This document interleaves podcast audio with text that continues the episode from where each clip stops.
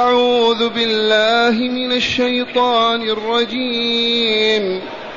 وبالحق أنزلناه وبالحق نزل.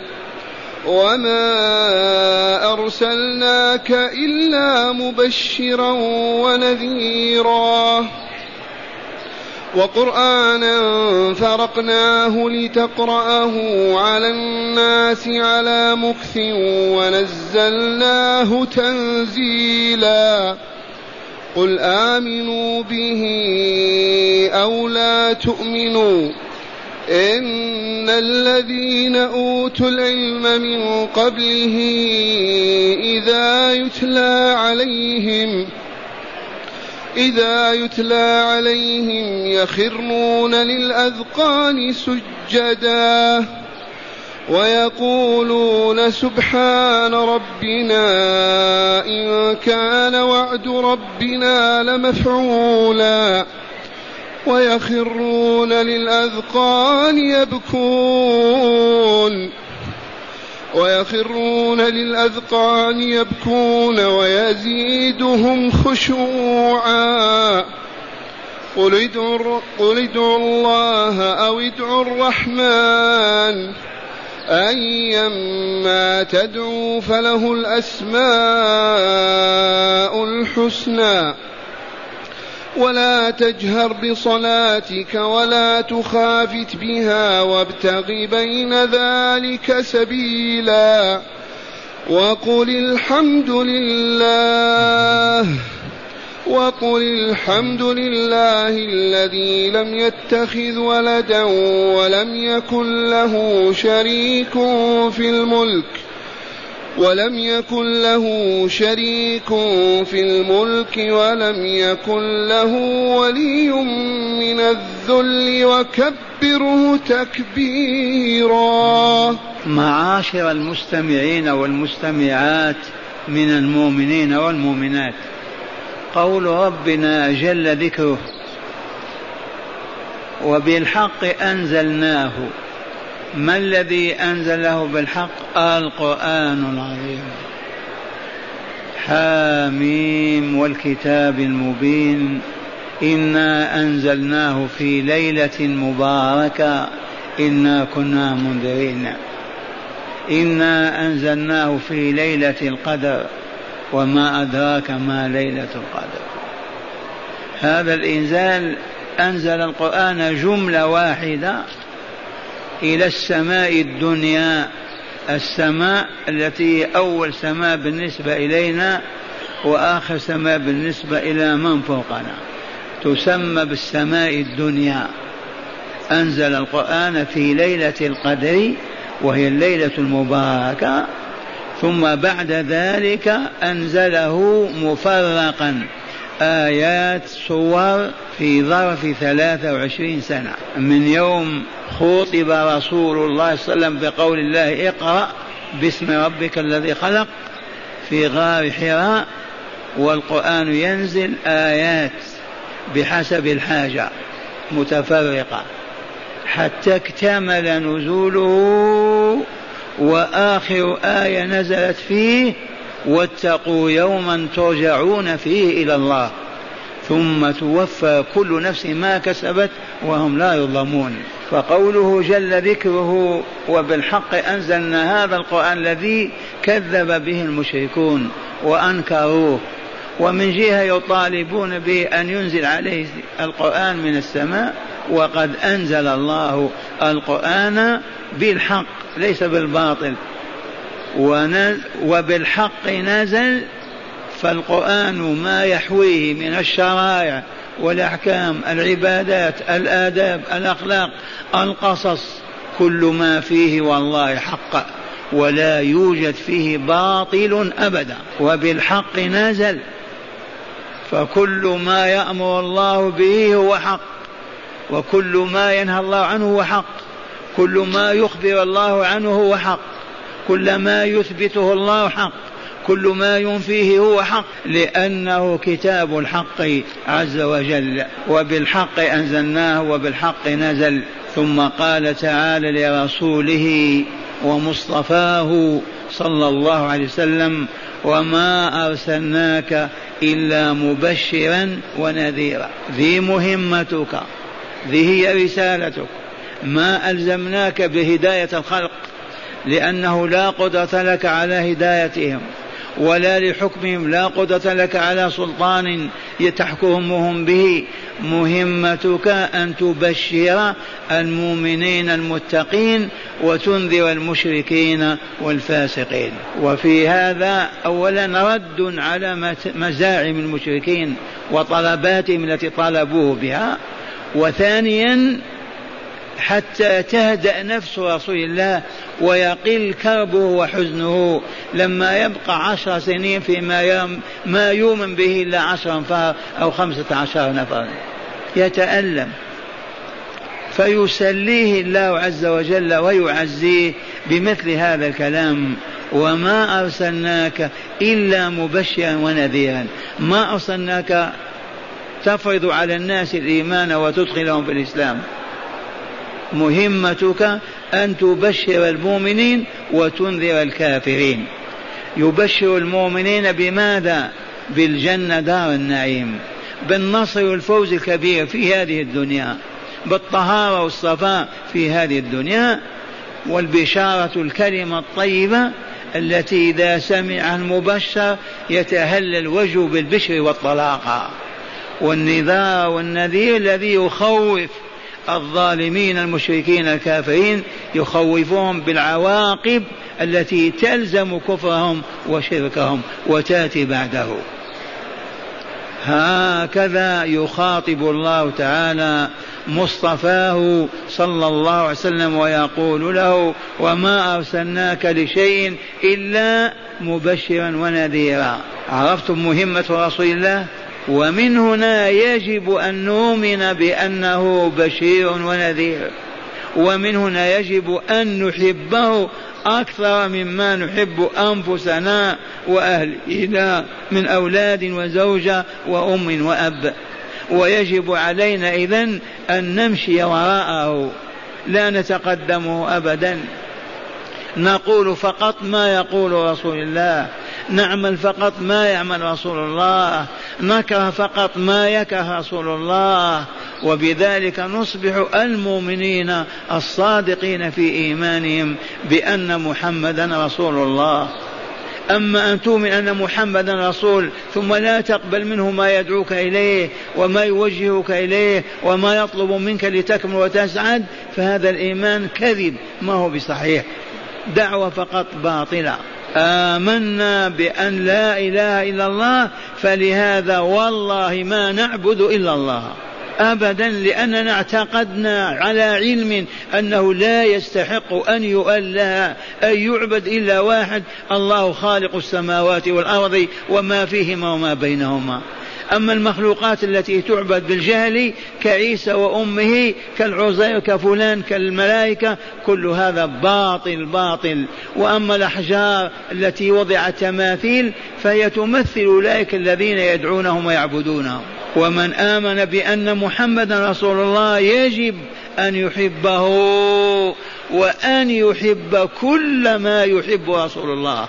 ويكره كل ما يكره رسول الله صلى الله عليه وسلم. وقد أعلنها قال والذي نفسي بيده لا يؤمن أحدكم حتى أكون أحب إليه من أهله وولده ووالده والناس أجمعين.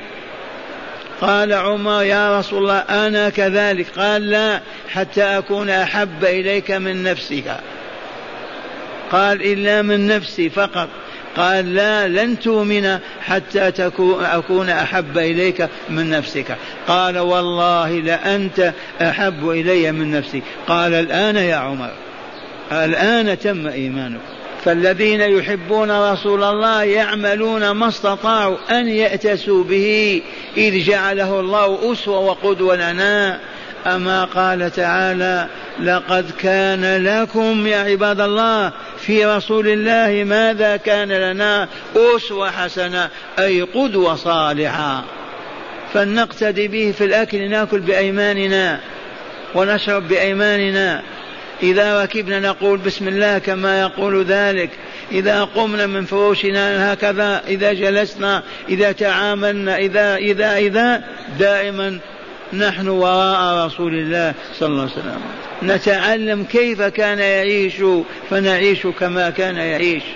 ثم قال تعالى وقرآنا فرقناه لتقرأه على الناس على مكث. وأنزلنا القرآن مفرقا ما هو جملة واحدة. المشركون قال لولا نزل عليه القرآن جملة واحدة. لم ما ينزل في يوم واحد؟ كما نزلت التوراة والإنجيل. طالبوا بهذا كان الرد ماذا قال تعالى؟ وقالوا لولا نزل عليه القرآن جملة واحدة كذلك لنثبت به فؤادك ورتلناه ترتيلا. فالحكمة في كونه نزل في ثلاثة وعشرين سنة أنه يربي المؤمنين لو جاءت الأحكام كلها في يوم واحد ما ينهضون بها ما يستطيعون. ففرضت أول ما فرض الصلاة فصلوا ثلاث سنوات ثم فرض الصيام ثم فرض الحج فرضت الزكاة وهكذا في خلال ثلاثة وعشرين سنة اكتمل دين الله في الأرض. كاملا. الحلال والحرام والسياسة في الحرب في السلم الحكم الدولة الكمال الإنساني العبادات كل ما تتطلبه حياة البشر. والله لفي القرآن. عرفه من عرفه وجهله من جهله واقرأوا ونزلنا وأنزل ونزلنا عليك الكتاب تبيانا لكل شيء. وهدى ورحمة وبشرى لمن؟ للمسلمين. من هم المسلمون الذين أسلموا قلوبهم ووجوههم لله؟ فقلوبهم لا تتقلب دائما إلا في طلب رضا الله. ووجوههم لا تقبل على مخلوق أبدا إلا على الله. تسأله وتتضرع له وتطلبه. أولئك هم المسلمون. إذا قال تعالى وقرآنا فرقناه وقرأ فرقناه لتقرأه من أجل أن تقرأ على الناس على مكث وبتأني لا بسرعة وهنا يستحب لمن يقرأ آية على الناس لهدايتهم أن لا يستعجلها. يقرأها مجودة مرتلة لا بالتغني وأصوات المغنين ولكن مثلا وبالحق أنزلناه وبالحق نزل وقرآنا فرقناه لتقرأه على الناس على مكث ونزلناه تنزيلا حتى يفهموا ما تقول ويحفظوا. هذه تعاليم الله لرسوله صلى الله عليه وسلم. وقرآنا فرقناه. من القائل؟ الله جل جلاله. من هو الله؟ ربنا خالقنا خالق كل شيء مالكنا مالك كل شيء. انظر إلى ملكوت هذا الملكوت. من ملكه؟ من خلقه؟ إنه الله. اسمه الله جل جلاله. وعظم سلطانه. وله تسعة وتسعون اسما. وقرآنا فرقناه لتقع على الناس على مكث. على تريث ونزلناه تنزيلا أي مفرقا أيضا ليس جملة واحدة. طالب المشركون بأن يكون القرآن نزل في يوم واحد وإلا لا؟ رد الله تعالى عليه ماذا وعلمهم أنه كتاب هداية كتاب تربية كتاب تعليم. ما يتم فهم أحد لا بد وأن ينزل آية بعد آية آيات بعد آيات صورة بعد صورة. حتى يكتمل الدين الإسلامي بكل جزئياته. ثم قال تعالى قل آمنوا به أو لا تؤمنوا. يا رسولنا يا محمد صلى الله عليه وسلم. قل لهم للمشركين الكافرين في مكة المعاندين الطغاة الظالمين قل لهم آمنوا بالقرآن أو لا تؤمنوا. لا يضر الله كفركم ولا ينفع إيمانكم. آمنوا به أو لا تؤمنوا. ليس معنى هذا أنه أعطاهم التخيير خيرهم لكن باب التبكيت والتأديب. آمنوا أو لا تؤمنوا. دعوة الله ماشية ونصر الله لدينه حق ولا بد وأن ينتصر هذا الدين. آمنتم به يا جماعة بجهل أو لم تؤمنوا؟ على حد سواء. قل لهم يا رسولنا آمنوا به أي بالقرآن أو لا تؤمنوا. آمنوا بالرسول محمد أو لا تؤمنوا. آمنوا بالله لا إله إلا هو أو لا تؤمنوا. والضمير صالح لهذه. ثم قال تعالى إن الذين أوتوا العلم من قبله من هم الذين أعطوا العلم قبل رسولنا صلى الله عليه وسلم؟ أهل الكتاب. علماء اليهود وعلماء النصارى. قل لهم إن الذين أوتوا العلم من قبل القرآن ومن قبل النبي محمد صاحب القرآن إذا يتلى عليهم أي القرآن ويقرأ عليهم يخرون للأذقان سجدا. وهكذا كان عبد الله بن سلام حبر اليهود الذي أسلم أحسن إسلام وبشر بالجنة على لسان رسول الله صلى الله عليه وسلم. وهكذا سلمان الفارسي حبر من أحبار النصارى وعالم علمائهم. أسلم لما قدم الرسول إلى المدينة. انظر إليهم.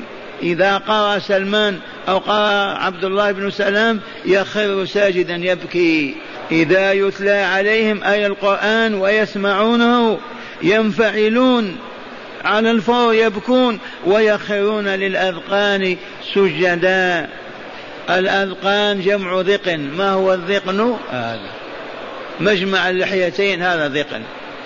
والذي ذقنه طويلا كما هي السنة لما يسجد أول شيء يصل بالأرض اللحية. أليس كذلك؟ اسجد أول شيء ما يصل إلى أرضك ذقنك. يخرون للأذقان سجدا جمع ساجد. لماذا يخرون الأذقان ينفعلون يكادون يتفجرون من حب الله والشوق إليه من صدق الرسول وما يقول فيه فيخرون ساجدين تعظيما لرب العالمين. وهنا هذه سجدة من سجدات القرآن. المجمع عليها. فعلى المؤمن إذا كان يتلو كتاب الله يتعبد به في الصلاة أو خارج الصلاة. إذا وصل إلى هذه يخر ساجدا. عرفتم؟ والمستمع له إذا سجد القارئ سجد المستمع.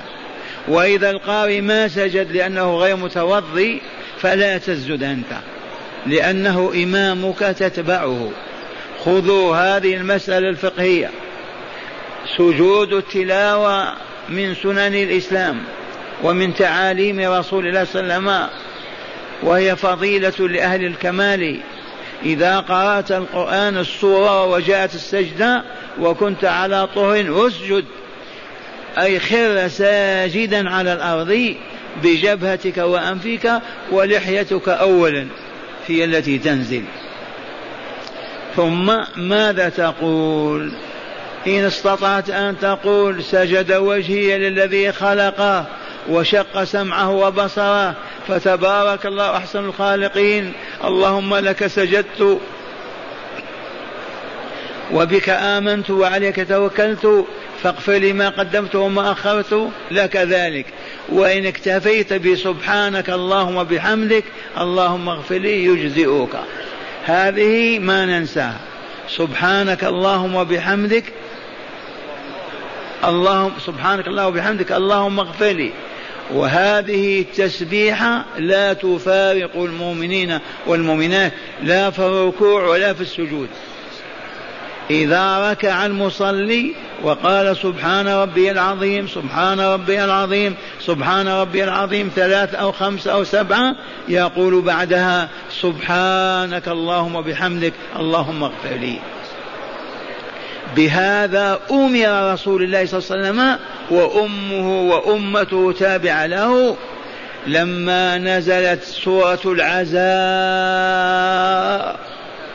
لما نزلت سورة العزاء عزاء أمة الإسلام في نبيها أوشك أن يموت. إذا جاء نصر الله والفتح ورأيت الناس يدخلون في دين الله أفواجا فسبح بحمد ربك واستغفره إنه كان توابا. فهم أبو بكر لما نزلت هذه الصورة من آخر ما نزل من الصور بكى بكى لم تبكي يا أبا بكر؟ قال نعى الله إلينا رسوله. نعى إلينا فكان عليه الصلاة والسلام كما تقول الصديقة عائشة رضي الله عنها ما صلى بعد ذلك صلاة إلا قال في الركوع والسجود سبحانك اللهم وبحمدك اللهم اغفر لي سبحانك اللهم وبحمدك اللهم اغفر لي. أبناء العوام مثلي احفظوا هذا التسبيح. سبحانك اللهم وبحمدك اللهم اغفر لي. كرروها تحفظ. الآن إذا ركعتم قولوها. إذا سجدتم قولوها. سبحانك اللهم ربنا وبحمدك اللهم اغفر لي. سبحانك اللهم وبحمدك اللهم اغفر لي. لقول يسبح بحمد ربك. سبحانك اللهم وبحمدك اللهم اغفر لي. مرة ثانية. إذا ركعت يا بني أو سجدت. أما السجود فقد تشتغل بالدعاء لقوله عليه الصلاة والسلام أما الركوع فعظموا فيه الرب تعالى بسبحانك اللهم بحمدك اللهم اغفر لي.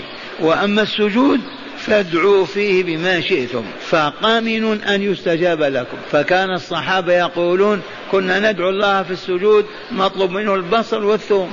قالت لهم الأولاد جيب بصل ما عنده جيب ثوم ما عنده يال يبكي بين يدي الله ويسأله وهو ساجد. سبحانك اللهم وبحمدك اللهم اغفر لي. قال تعالى وقوله الحق ويقولون سبحان ربنا. هؤلاء الساجدون سبحان ربنا إن كان وعد ربنا لمفعولا. سلمان الفارسي وعبد الله بن سلام يقولون هذه الجملة سبحان ربنا إن كان إن إن كان وعد ربنا لنافذا مفعولا. أين وجدوا عهد الله في التوراة؟ ما عاهد الله البشرية أن يبعث نبيا آخر الأنبياء؟ والله في الإنجيل كذلك فلما بعث الرسول وآمنوا به وإذا تلي القرآن سجدوا يقولون سبحانك اللهم سبحان ربنا إن كان وعد ربنا لمفعولا. نافذا. الله يفعل ويتم. وعد فبعث محمدا صلى الله عليه وسلم. قال ويخرون للأذقان يبكون. ويخرون للأذقان يبكون ويزيدهم خشوعا هذا الذي نحن فقدناه. ما نبكي. قلوبنا قاسية والعياذ بالله. سببها الشهوات والدنيا وإيثار الحياة الدنيا على الآخرة. من منا يبكي إذا سجد؟ إلا من قل ونذر. يبكون وهم ساجدون. رسول الله صلى الله عليه وسلم تقول الصديقة كنت أسمع له أزيز كأزيز المرجل إذا صلى وبكى. أزيز في صدري. والرسول يعلمنا اللهم إنا نعوذ بك من قلب لا يخشى ومن عين لا تتبع تتبع ومن نفس لا تشبع. ادعو بهذا الدعاء لنا. اللهم إنا نعوذ بك من عين لا تدمع وقلب لا يخشع. ياخرون الأذقان يبكون بالدموع. مسألة فقهية. البكاء والأنين يجوز على شرط أن لا يكون في البكاء حرف أو حرفان. آه لا بأس. و أما أن يكون حرفان ككلمة ما ينبغي. لأن الكلام يبطل الصلاة وإلا لا. كلمة قل تبطل الصلاة. هذا تبطل الصلاة. لكن إذا بكى وشهق ورفع صوت بشاقه ما يضره ذلك. ما يبطل صلاته. إلا إذا نطق بحرفين فحينئذ تبطل الصلاة. قال تعالى في ختام السورة قل ادعوا الله أو ادعوا الرحمن كما شئتم. لأنهم قالوا الرحمن ما نعرف الرحمن يا محمد؟ نعرف الله فقط. عرفتم؟ لما سمعوا يقول الرحمن قالوا ما نعرف الرحمن. لما كان يكتب بسم الله الرحمن الرحيم في الحديبية في السنة السادسة قال عمرو بن ممثل قريش ما نعرف الرحمن الرحيم. اكتب باسمك اللهم فقط. هذا الذي نعرفه. قالوا ما نعرف الرحمن. ما عند الرحمن إلا رحمن اليمامة شيطان في اليمامة. فقال تعالى قل لهم ادعوا الرحمن ادعوا الله وادعوا الرحمن. ايا ما تدعوا فلله الأسماء الحسنى. لله الأسماء الحسنى منها الرحمن الرحيم. تسع وتسعون اسما للرب تبارك وتعالى. أعظمها الله. يليه الرحمن الرحيم كما في سورة الفاتحة الحمد لله رب العالمين الرحمن الرحيم. مالك يوم الدين. ادعوا الله ادعوا الرحمن أيا ما تدعو فلله الأسماء الحسنى. هنا لا يجوز ابدا لأحد أن يخترع اسما لله تعالى أن يشتقه من من اللغة ويقول هذا اسم الله. أسماء الله توقيفية. ما سمعناه عن الله في كتابه أو عن رسوله قلنا به. أما أن نبتكر ونخترع اسم لله وإن كنا نريد التقرب إلى الله وحبا في الله أجمعت الأمة أن لا يجوز هذا أبدا. أسماء الله تسعة وتسعون تحفظها تسمي بها تسمى أما أن تضيف اسم من عندك لأنك عالم وكذا أجمع المسلمون على حرمة هذا ولا يجوز أبدا.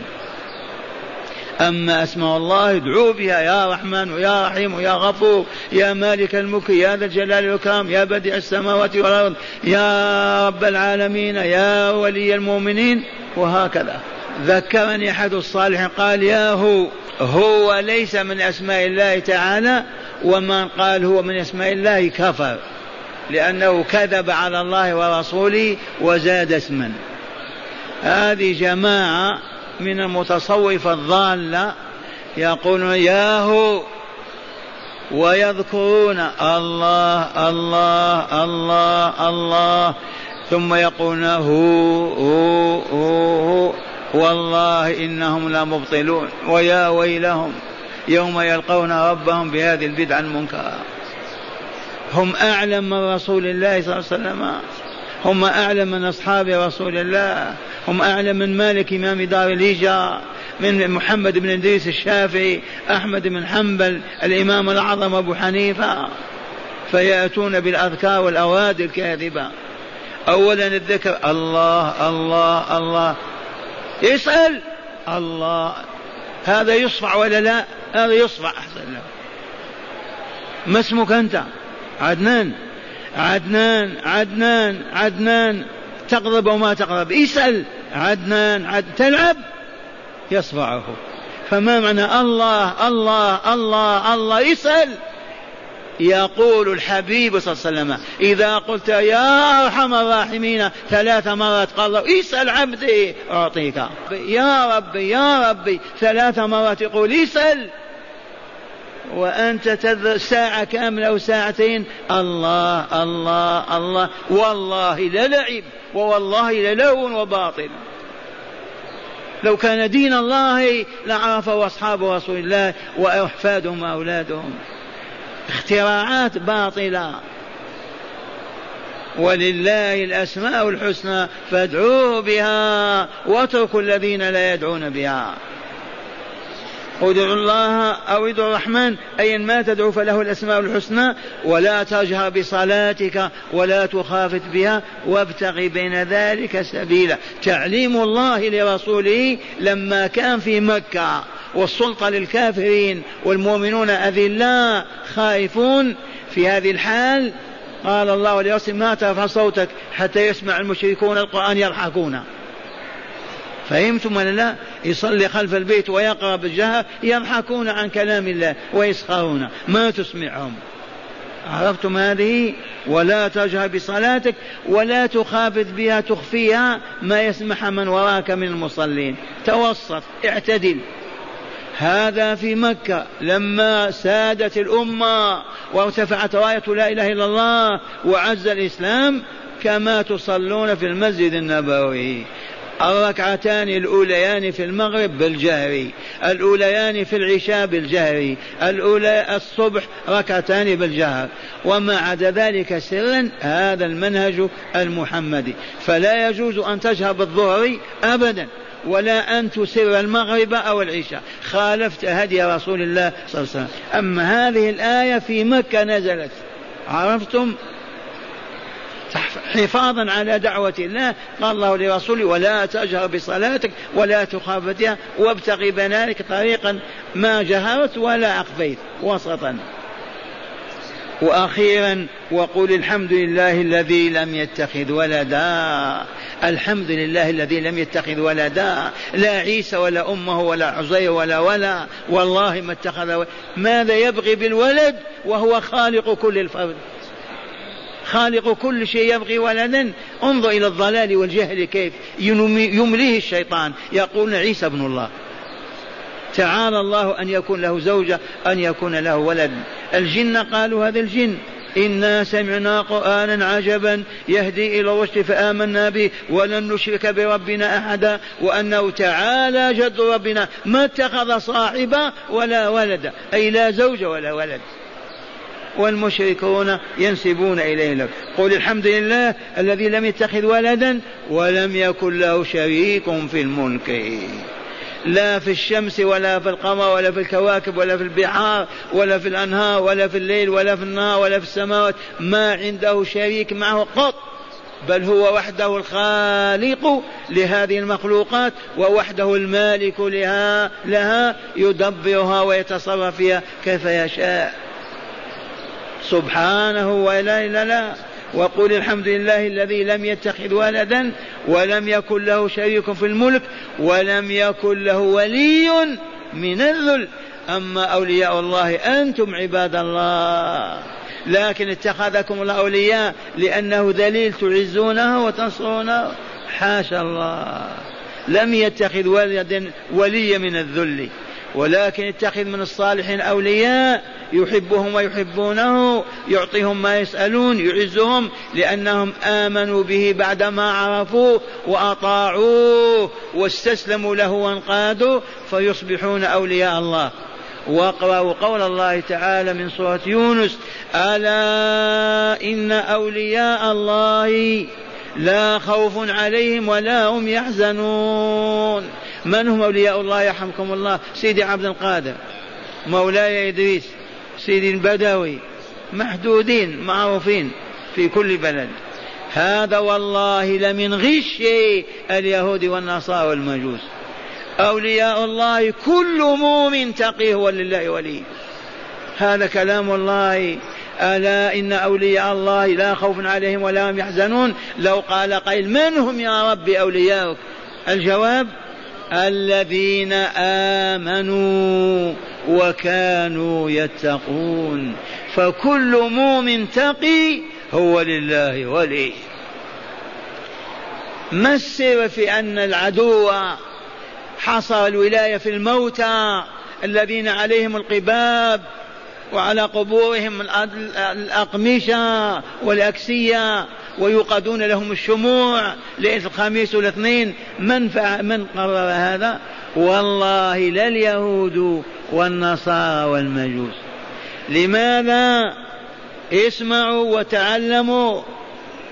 عرفوا أن المؤمن مع الرسول صلى الله عليه وسلم في قوله من آذى لي وليا فقد آذنته بالحرب حديث قدسي قرره رسول الله وأعلنه.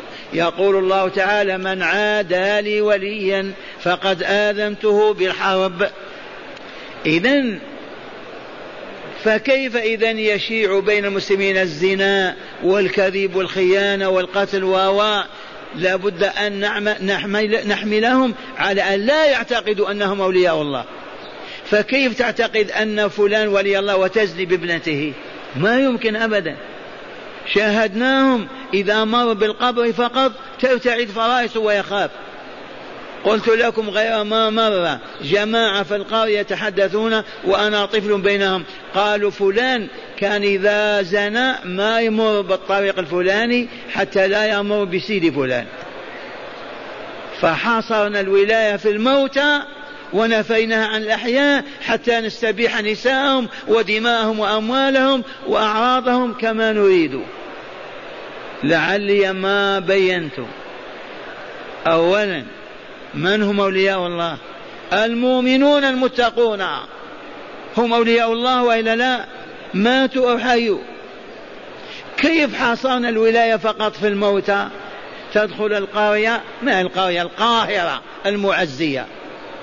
وتقول يا يا سيد أتيت من الشام نريد أن نزور ولي من أولياء الله. والله ما يأخذ بيدك إلا إلى ضريح. ولا يفهم أن القاهرة فيها أولياء يمشون في الأسواق والشوارع. هذه القاهرة قل ما شئت في تونس في كراتشي في اسطنبول.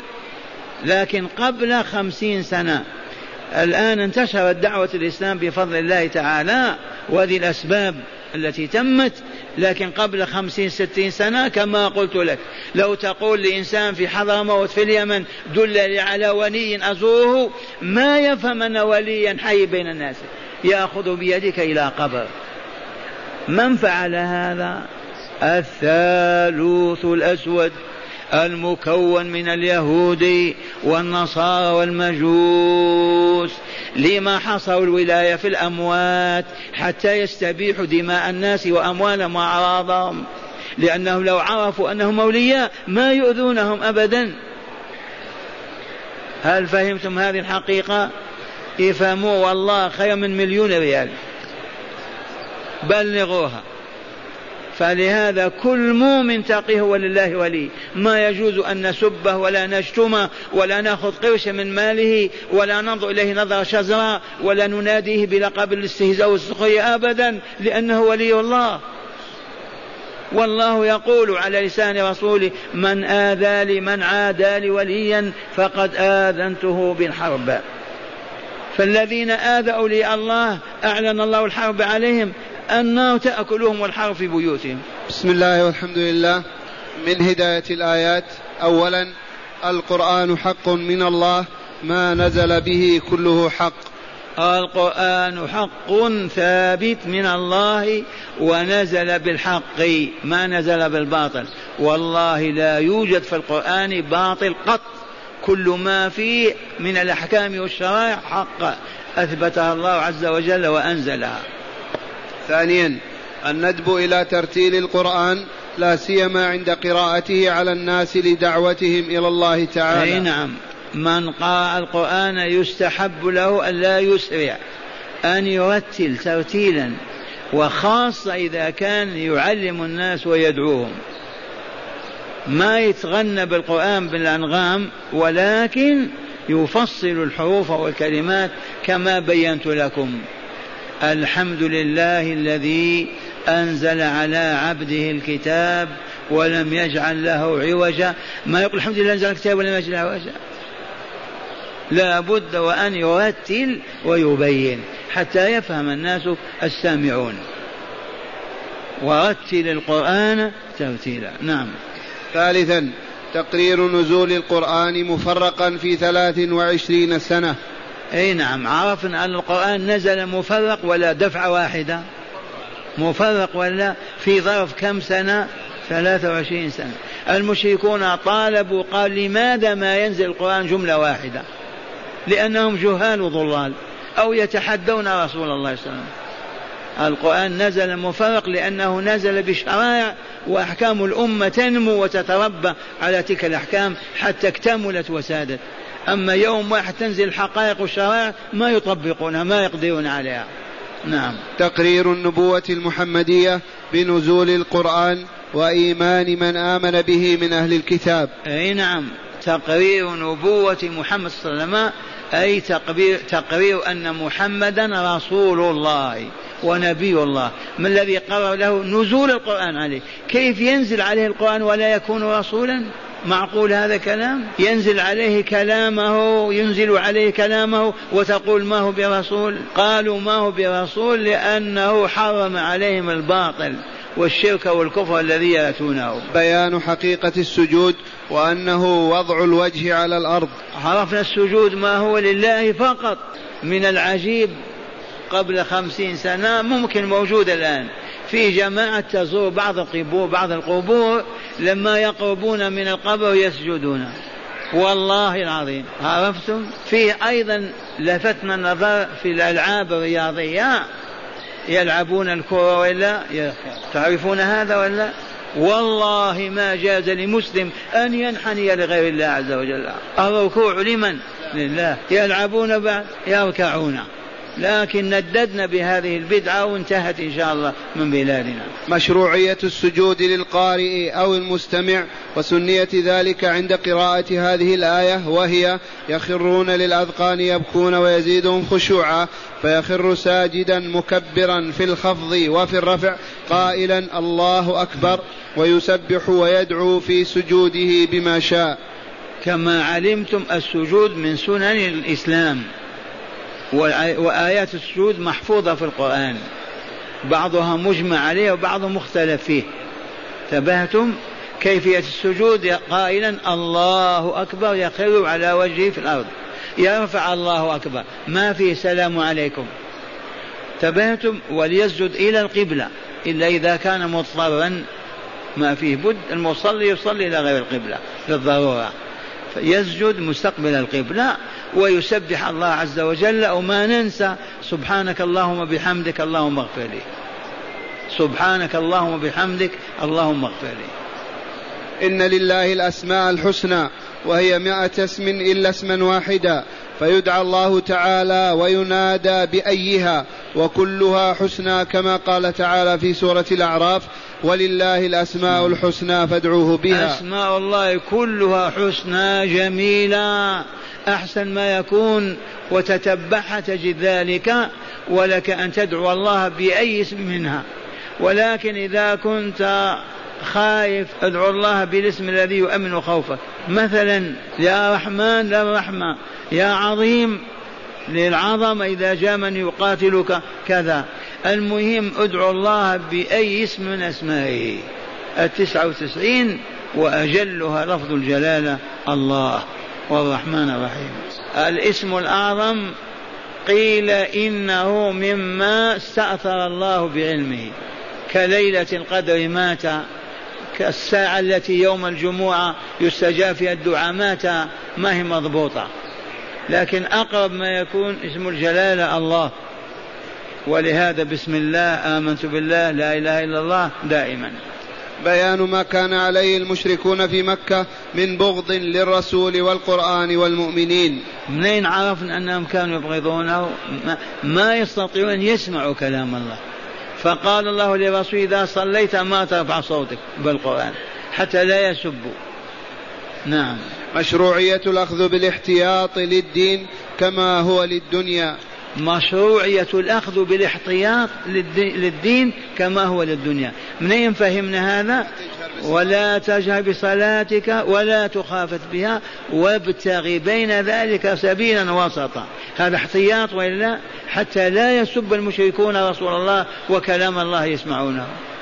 وجوب حمد الله حمد الله حمد الله تعالى والثناء عليه وتنزيهه عن كل عجز ونقص.